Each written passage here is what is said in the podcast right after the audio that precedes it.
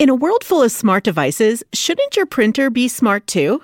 It is with HP Plus. These printers know when they're running low, so you always get the ink you need delivered right when you need it. Plus, you save up to 50% on ink, so you can print whatever you want, as much as you want, anytime you want. Huh, that is pretty smart.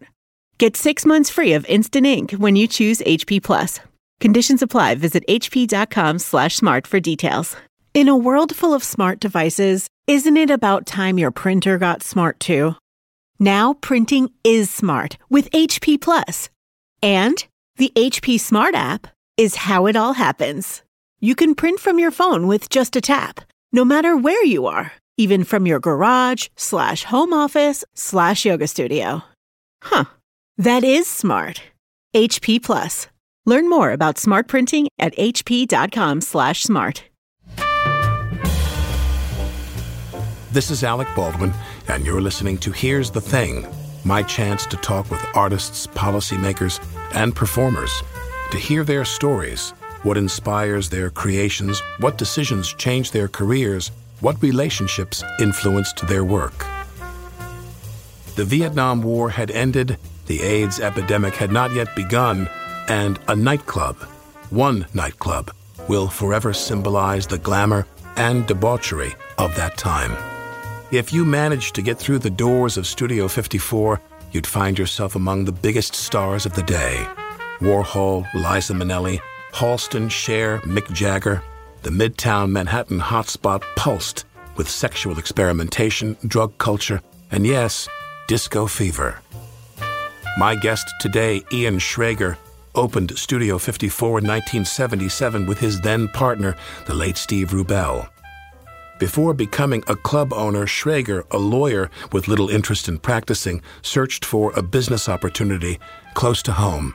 You know, I didn't realize, you know, what a global capital New York City was. Uh, you know, to me, it was kind of, I lived in New York. It was very provincial. I grew up in Brooklyn and, you know, but I, what's happened here is New York has kind of followed the lead that happened in London. It's become a world capital. It's a safe place. People from all over the world want to live here, and and and because of that, I mean, it's made the real estate prices grow, and it's also made the hotel industry change. When I when I first started in the industry, there were sixty thousand hotel rooms now there's almost hundred thousand hotel rooms, and, and I and I, I think it's just completely different. And I I think what's so funny because everything is so cyclical is that you know I came from Brooklyn. My my dream was to come and be in Manhattan, now everybody's in Manhattan, and everybody's okay, dream is to go back to Brooklyn. I mean, it's. Uh, did you did you ever predict that was possible? That I had no idea. What you had no idea what. And did you did you? I mean, I hate to use this kind of slang, but did you get in on that? Did you did you head out to Brooklyn and Queens no, in a timely I, way to develop? Did you develop? I totally missed it because I thought I left. I had never gone back. But I, I, it, it, but you know, it's so funny the way these things happen every generation. That's what happened to Brooklyn 150 years ago when more women started to go to go over there. It got too crowded here, it was too expensive here. People went to Brooklyn. It's happening again. And when you grew up, was your father in real estate? Was your father? No. What'd your father do? Coat, coat manufacturing. He was in the clothing business. And did your parents live to see you become the success that you've become? No, they didn't. They didn't. Actually, that's something uh, you know, I really it saddens me.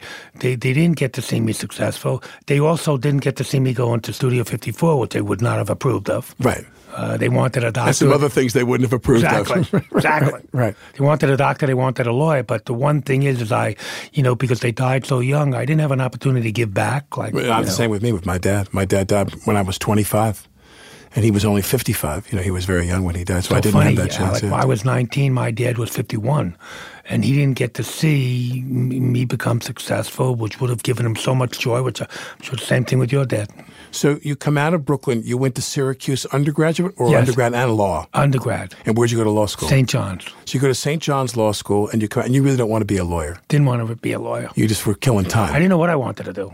How could you possibly know what you want to do when you're like 19 or 20 years old? I mean, you know, now I went to law school. I never worked, and then when law school was over, I said, you know, now what? First job I got was for fourteen thousand dollars uh, a year, and I was filing papers as an associate in some yeah, law firm. Exactly. How long did that last? How long were you in there? About three and a half years. You know, law is the kind of uh, profession that requires a lot of discipline, a lot of years.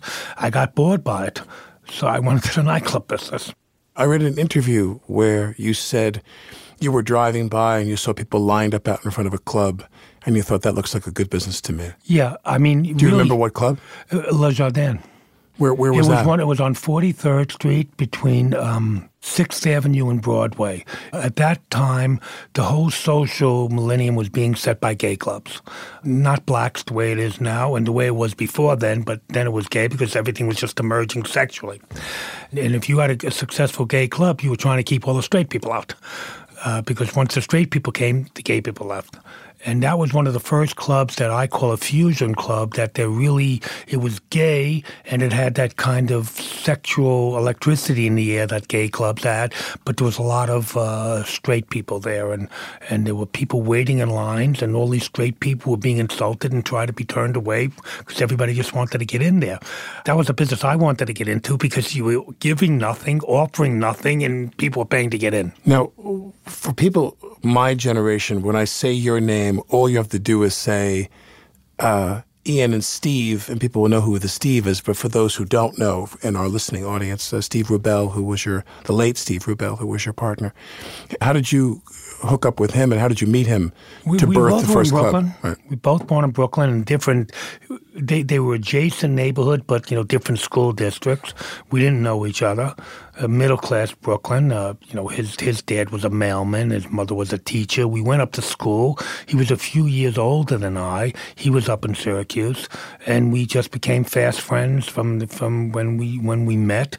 You know I left after four years. He stayed on because it was the Vietnam War. Everybody was trying to stay in school, and and he, when he ultimately came back to New York, uh, you know, we we stayed friends, obviously, and and and I represented him. He went into the steak business. That's when, like, for five dollars, you could have all the steak and beer you wanted, and he went into Was the it steak, a restaurant he owned? Yeah, What was it called? steak loft. Steak. It's like unsuccessful, undercapitalized. Steak for people who want to go have steak in Soho. Exactly. Steak loft. And so, uh, and I represented him keeping the creditors office back because he was undercapitalized. And then it was during that time that I saw like the, the nightclub thing was just emerging. Uh, wh- wh- when it was kind of shifting away from, you know, going into a nightclub and trying to meet people and meet girls and it was pickup places and things like that. It, it was kind of evolving into like a gay club kind of scene where it was serious, sweaty dancing. Right. You know, and, and, and that's the kind of club that I liked. But do you do you ever? I mean, you're married. You've got a young kid. You're a super successful businessman. Do you ever stick your finger in the nightclub business now and see what it's like? You know, And oh, how is it I- I- different? uh, well, you know, there are certain things that never change. The, the f- fashions change, but there are kind of certain things that never change. I, you know, I, people always ask me to do nightclubs. I'm not interested. I have nothing new to offer. I mean, it's a young person's business. You know, when I went into it, it was like a like a garage business. It was like making music in a garage or inventing a technology company in a garage. Now it's become big business. You need a lot of money to do a nightclub, uh, but I do them. I still do them when I think it'll have a positive impact on a hotel. You do. I'm doing I'm doing a couple for the Editions, but but not big ones like I would studio two 2,000, 3,000 square feet, but still with dancing at the heart, Right. sweaty, serious dancing. What, what, what, where? What's I'm one in Miami, which is like probably the nightclub capital in this country. sure? And a couple of other places where I have the facility Vegas? with spectacular lighting effect. I, I, I have, Vegas is not my cup of tea Not. you know, uh, with spectacular lighting effects, and I, it, it still works. Like I remember Steve asking me when we did a Palladium, a second nightclub, if people still like to dance, and I would say, of course they like to dance. They've been dancing since Sodom and Gomorrah. You just have to kind of find what it is that kind of activate, you know, people and let them, you know, get loose and let their hair down. What was the other places that were the top clubs then? You guys opened Palladium a couple of years later. I remember we- that. right. On 14th Street. When we opened up, um, uh, when we when we had Studio 54, there was a kind of uh, uh, there was a place called Xenon. Xenon was a uh, knockoff. knockoff, total knockoff. Xenon was where you went because you couldn't get into studio. Exactly. That's great. You said it. Yeah, but but there was some some great, great, great, great gay places. Flamingo, very creative. Twelve West. Uh, did, did, now this is a cliche, obviously, but when the early '80s roll around, did AIDS kill that culture? Did AIDS? Uh, it, it it didn't kill it, but it changed things because all of a sudden, you, before AIDS, there wasn't anything you couldn't do at night and get up the next carefree. morning and walk away. Sure, it was carefree. It was different. Things, things, things were different. But, but I think the nightclub business got killed not because of AIDS, but, but, but because I think government when they started to regulate it, it became so expensive to do a nightclub to comply with all the I, rules. I read where you said that where a nightclub to open it up cost you tens of thousands of dollars, Right. and now it might cost somebody a million bucks to do it. Well, because of why? Because of Well, because of fire you know, exits. fire and- exits and things like that. So all of a sudden, young people disenfranchised. I did my first nightclub for twenty seven thousand dollars. You know, you didn't have to know anything. You didn't have to have a lot of money. It was like you roll up the carpet, you put on a record player, and you have a nightclub. And it, that stopped. That kind of raw energy stopped. It, that happened in rock and roll, and it happened with technology too. When Apple got invented in a garage, It- it- so it changed. The business evolved, and so young people can't do it anymore, and that's why now in the nightclub business, nobody owns anything anymore.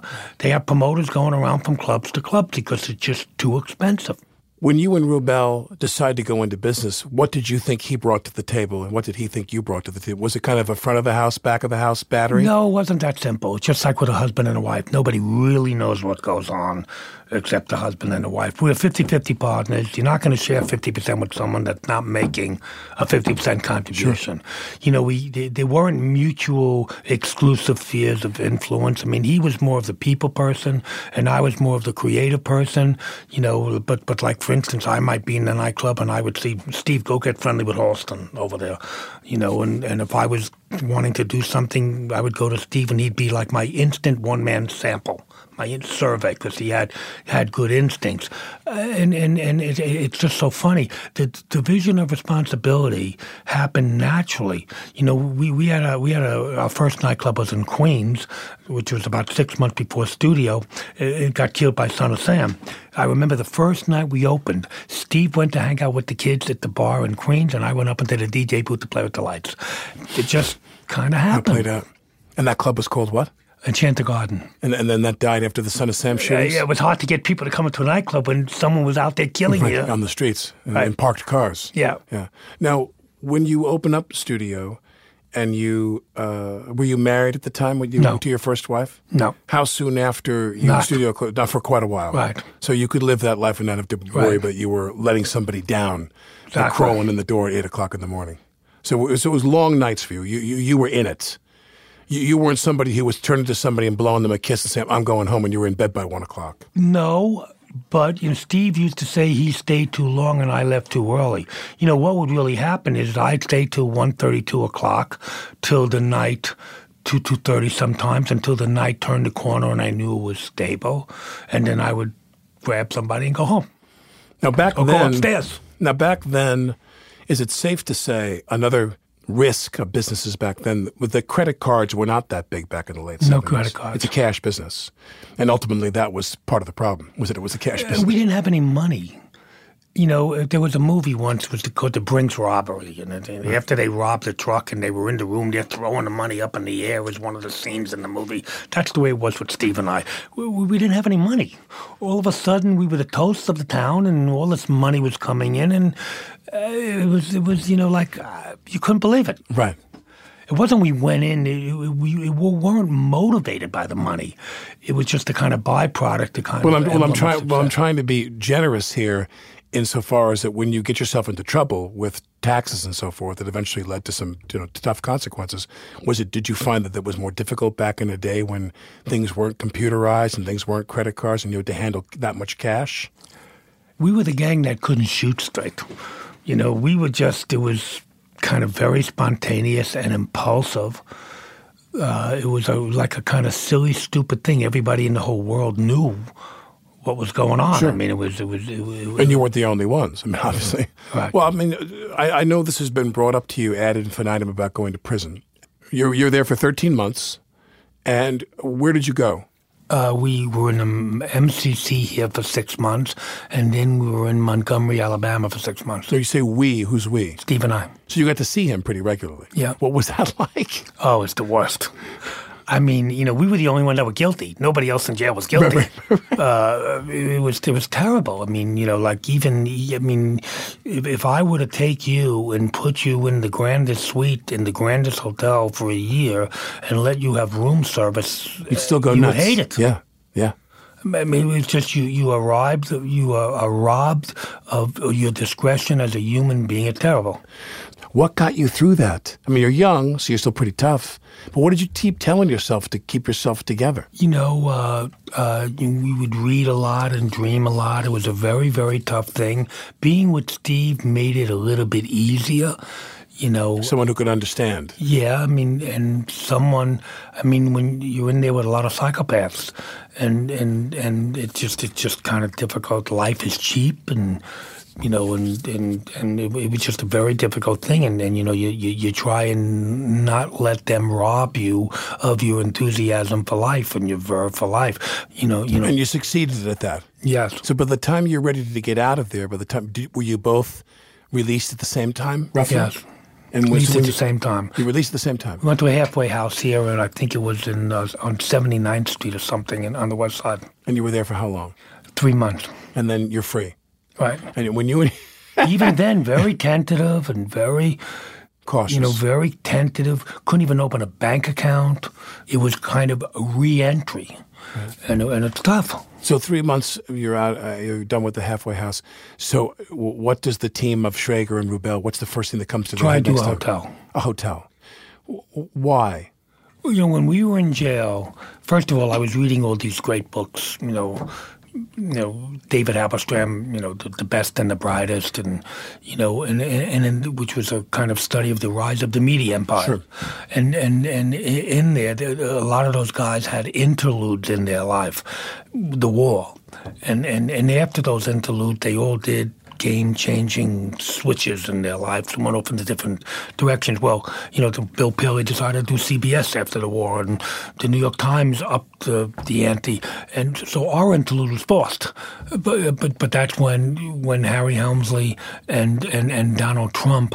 Uh, the, the newspapers were playing up this big rivalry. Uh, Harry Helmsley was doing a hotel on 51st and Madison uh, that was called the Palace, and Donald was doing uh, one on, on on 42nd Street, and they were playing up the rivalry. And that kind of rivalry in the papers sucked me in, boy. And I said, well, we can do a better hotel than than both of them. And when you say better hotel, weren't you actually doing just a completely different hotel?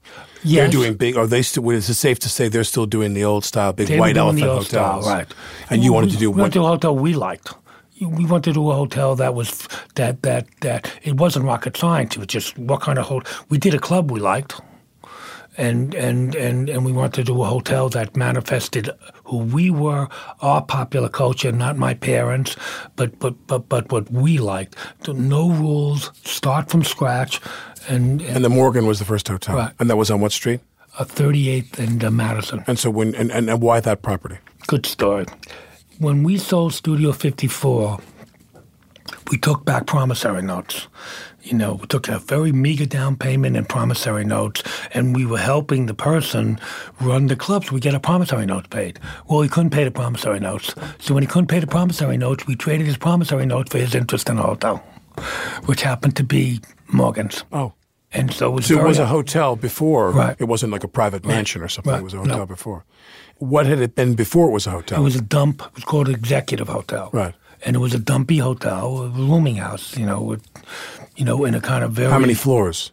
uh, fourteen. Right. And you took it over and you just hand grenaded the whole thing and redid the whole thing. We we we we didn't bang on the walls. Uh, because once you start doing that in an old building, you can't have a definitive budget. So, you know, the rooms are very small. So we took the rooms the way we found them and we tried to have good design, come up with solutions. And we did a lot, a lot of tricks. You know, we made the furniture low. We scaled the furniture down 10% to make the room feel bigger and et cetera, et cetera, et cetera. And it was a natural hit. Like the way Studio was a natural hit. It just, it resonated with people from day one. And now, before you access the crowd. I mean, you and Rubell owning a nightclub in Queens did not give you access to the crowd that came to the studio. No. So how did you access that crowd? Who got who to come? You know, it's kind of a two pronged approach. We hired a couple of uh, party promoters, and then Steve went out to conquer the town. He was a kind of very people oriented person. When you talked to him, you thought you were the only person in the world, and et cetera, and et cetera. And so a, a, few months before, you know, Steve would do that. He'd go to this restaurant and that restaurant and this and, and meet these people, and he was kind of entertaining and fun and so on and so forth. And that gave us a platform. Then the next thing was is that you do a great place and a great product, and if it's really, really cool, people come. Right. Don't tell me how they come. The Tom Tom Tom beat out there, they know and they beat the door to get to it. And then we had a bunch of parties um, with the right people. You know, like I remember one time, uh, you know, somebody had called. We had opened up the place, and it was nothing like it in, in New York at the time. And and and and somebody called up, and and Halston wanted to have a party for Bianca. It was on Monday night when we were ordinarily dark, and we we we opened up for that night, and there were more celebrities. There were about forty or fifty people, like we were like, you know, the everywhere Oscars. you look, right. from Mick Jagger and Jacqueline Bisset, all the movie people. I mean, and uh, and, and we had a, a, a, naked woman. We painted her like Lady Godiva, put her on a white horse to come out and, and give Bianca a birthday cake. That picture went all over the world. This reminds me of a quote you had. I always used to like the Halloween parties, you said in, a, in an interview. It was the one night that anybody could get into Studio 54. You just had to come up with a great costume and you were in. You could not believe some of the things that people would wear. I remember doing a party inspired by the artist Bosch with midgets eating Cornish game hens and walking in on a floor full of white mice lit with ultraviolet light. It was just anything goes. Mayhem, you said. Now that picture mice lit by So in other words, it was anything goes. Whatever your imagination could think of. That's the great part of the nightclub business when we did it. It, it, it wasn't constrained, and, and you could work in any discipline film, music, theater, fashion. Uh, it was like wide open when we were in it. Above the dance floor at Studio 54 hung a giant sculpture of the man in the moon with an animated cocaine spoon that glided down to the moon's nose. Take a listen to more conversations in our archives with other longtime New Yorkers like the late Elaine Stritch. About a month ago, I really said, I want out of here. I want out of New York. I shouldn't live in New York anymore. It's not for me anymore. It's too fast for me, or no, it's not too fast. Then I changed my mind about that. It's not this, it's not that. It's just not for me. Take a listen at here'sthething.org.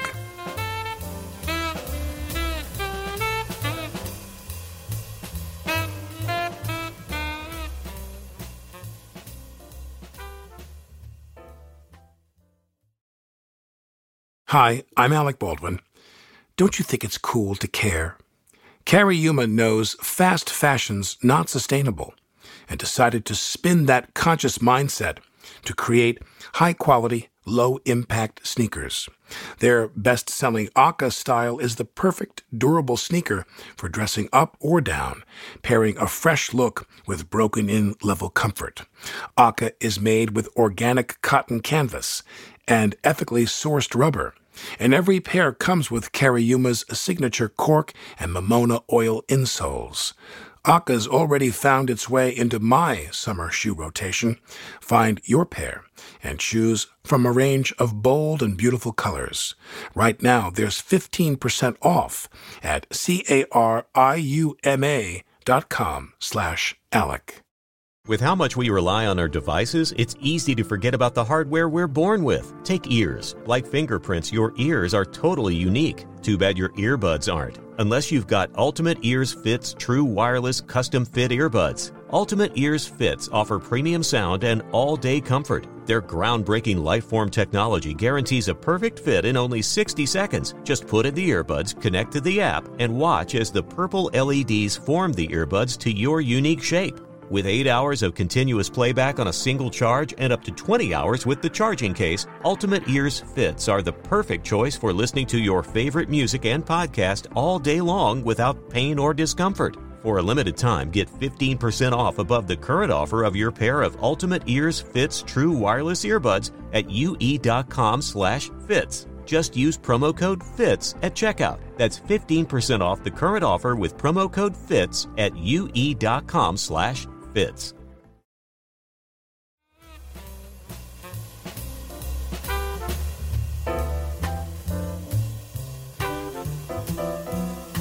This is Alec Baldwin, and you're listening to Here's the Thing. My guest Ian Schrager's current life hardly resembles his days and nights at Studio 54. Schrager is one of the most important hotelier and real estate developers in New York today. He and his second wife have a four year old boy. He has two daughters from his previous marriage, and he prefers to spend his nights at home with his family. Life is calmer, but it's not as if Schrager is slowing down. I was just talking to my wife about this the other day. You know, I, I you know, the, somebody sent me an interesting article on Giorgio Armani. The guy's 80 years old, so incredibly wealthy, still out there working every single day. Clint Eastwood, 83 or 84 years Still old. Still shooting movies. You know, I mean, better, becoming more and more and more of a serious, serious filmmaker. Why? It's not about the money. It's because you love it. It's the way you express yourself, and you just truly, really love it. I feel the same way. I love what I do. It never was about the money, and and it's putting my name on something and doing something to but make. you have no interest in another creative field, fashion. No, home decor, maybe film film or theater.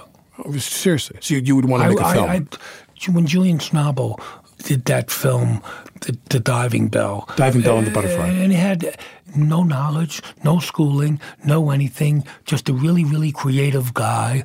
Uh, uh, to go into that and do it with such credibility and do a real film which has made me want to work with him to do a hotel because it made me convinced how talented he was. I, I, could see what I do in the hotels and what I've done in nightclubs and putting things together and you know, I could see that kind of methodology working in the film business or the theater business. So after the Morgan, you do Royalton. Royalton. So you're on, is it 46, 47? 44th. 44th. Do things start to get easier?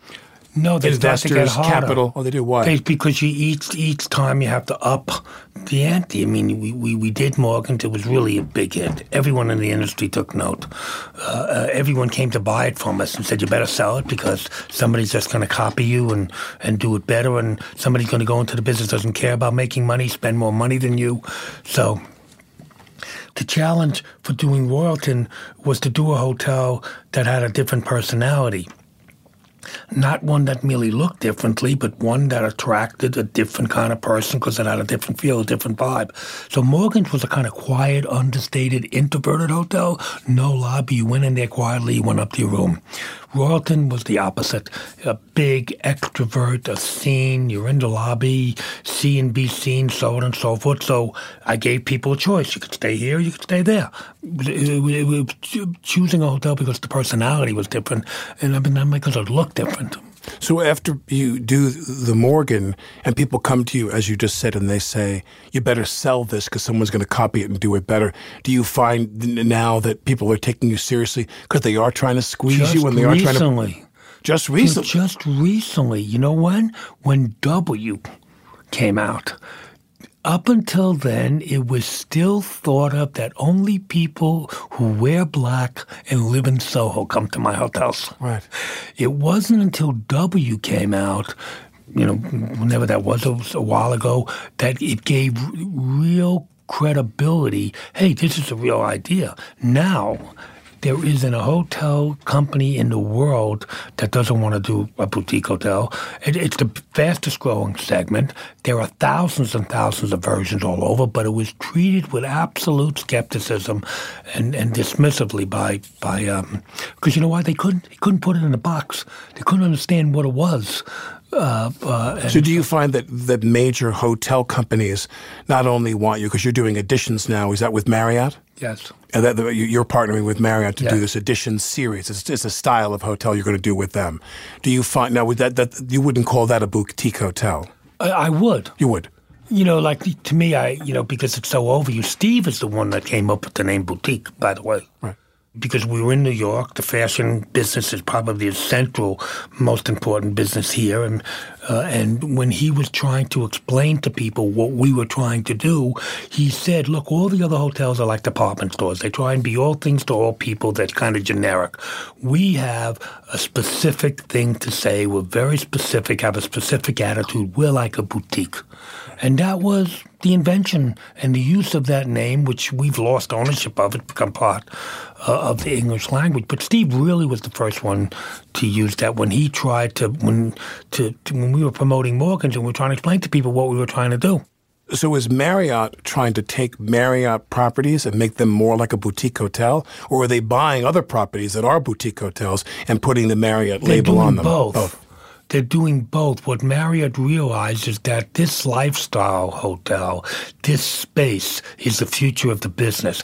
That people are not going to choose a hotel because of its location or price point or because of its loyalty points, but they're going to choose a hotel because the experience is unique and elevated. it feels. Exactly. And so they're getting into that business, and I kind of felt that with everyone in the world rushing into the boutique space, it was a little less interesting for me. So I'm going to team up with a big guy and do a lot of them. Then I have, have my own brand, Public, which is a, a, less expensive, highly stylized hotel, but a real value proposition, which I think is always a cool idea.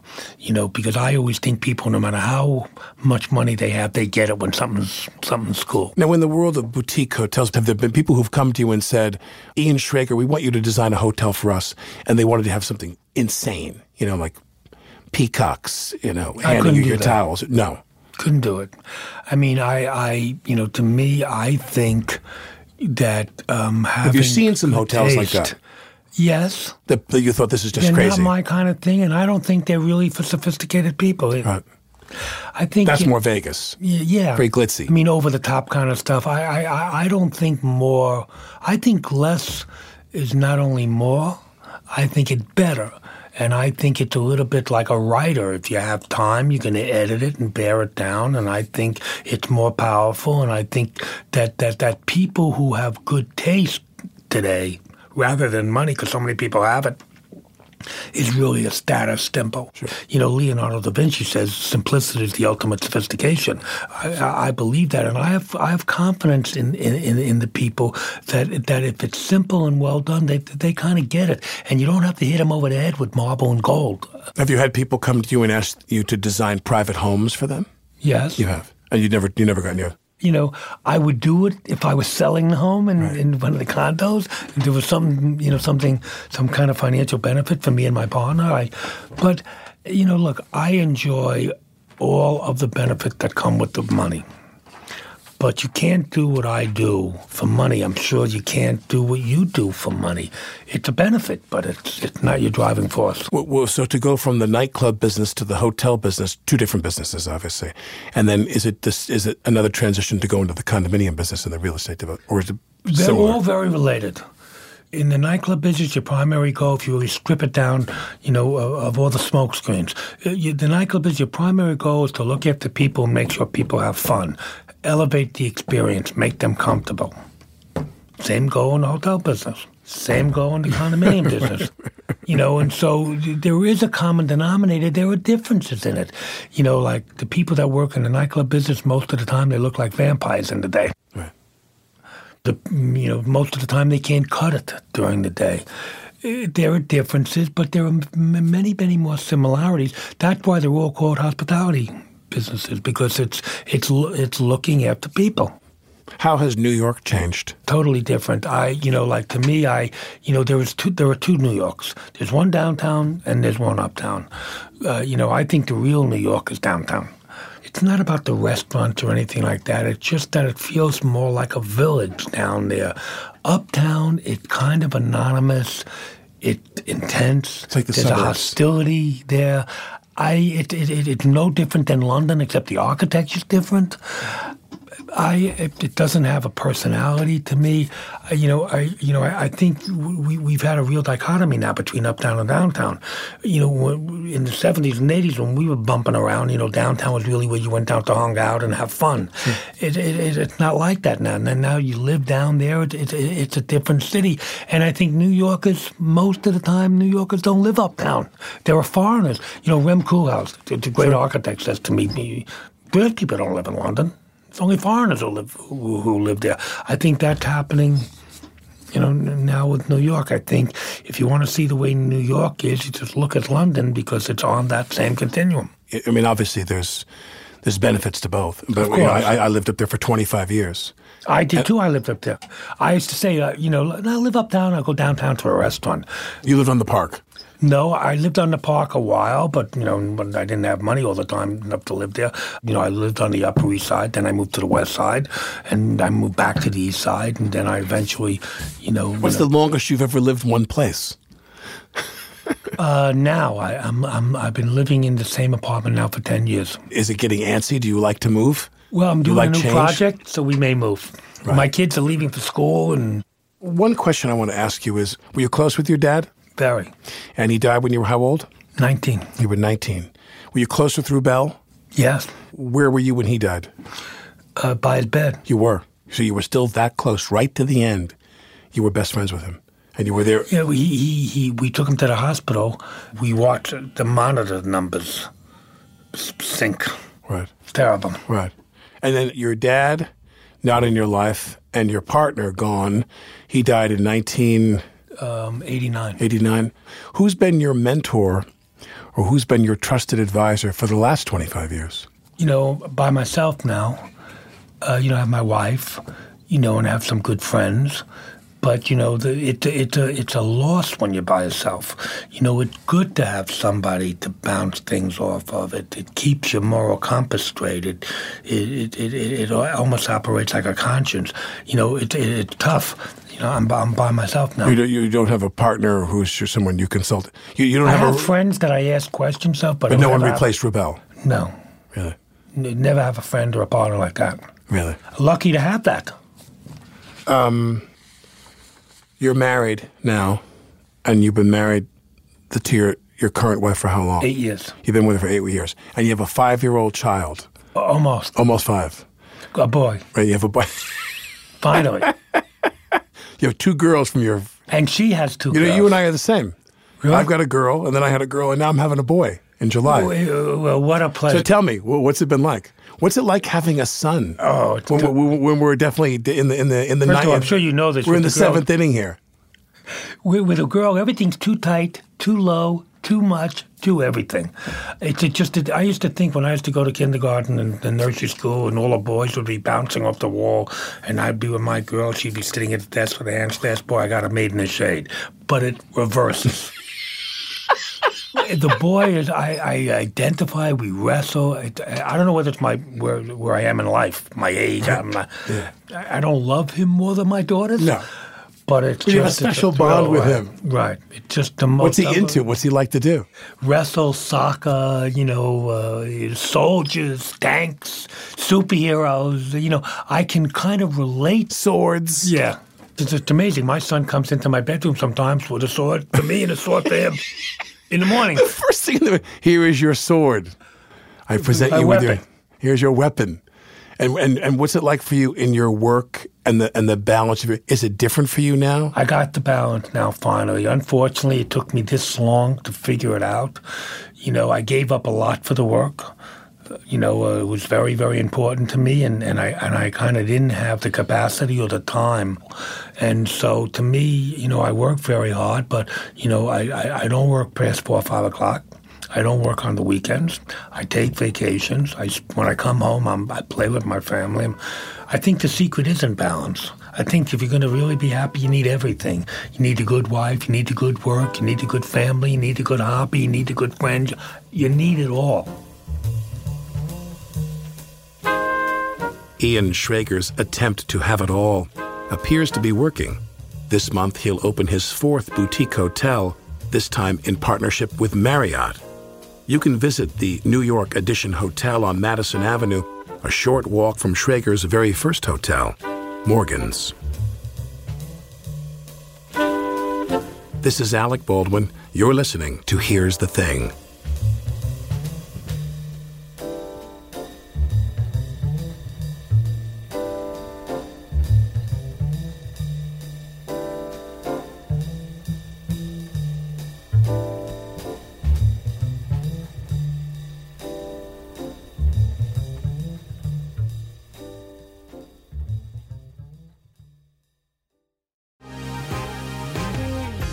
The been thinking about McDonald's all day. Can't get it off my mind. I can already taste it. Ooh, got my mind on my mouth and my mouth ready for some Mickey D's deal.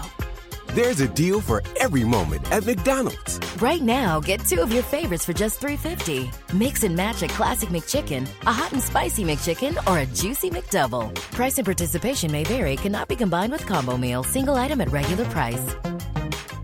September 10th, 2001, one block from the World Trade Center. Security cameras captured the last known images of Dr. Sneha Anne Philip shopping. At 7:18 p.m., she swipes a credit card, grabs her bags, and exits onto the street into the rain. She never comes home. The next day, We just had a, a plane crash into level four uh, of the World Trade Center. chaos. Thousands disappear. But Sneha is different. There is not a trace of her.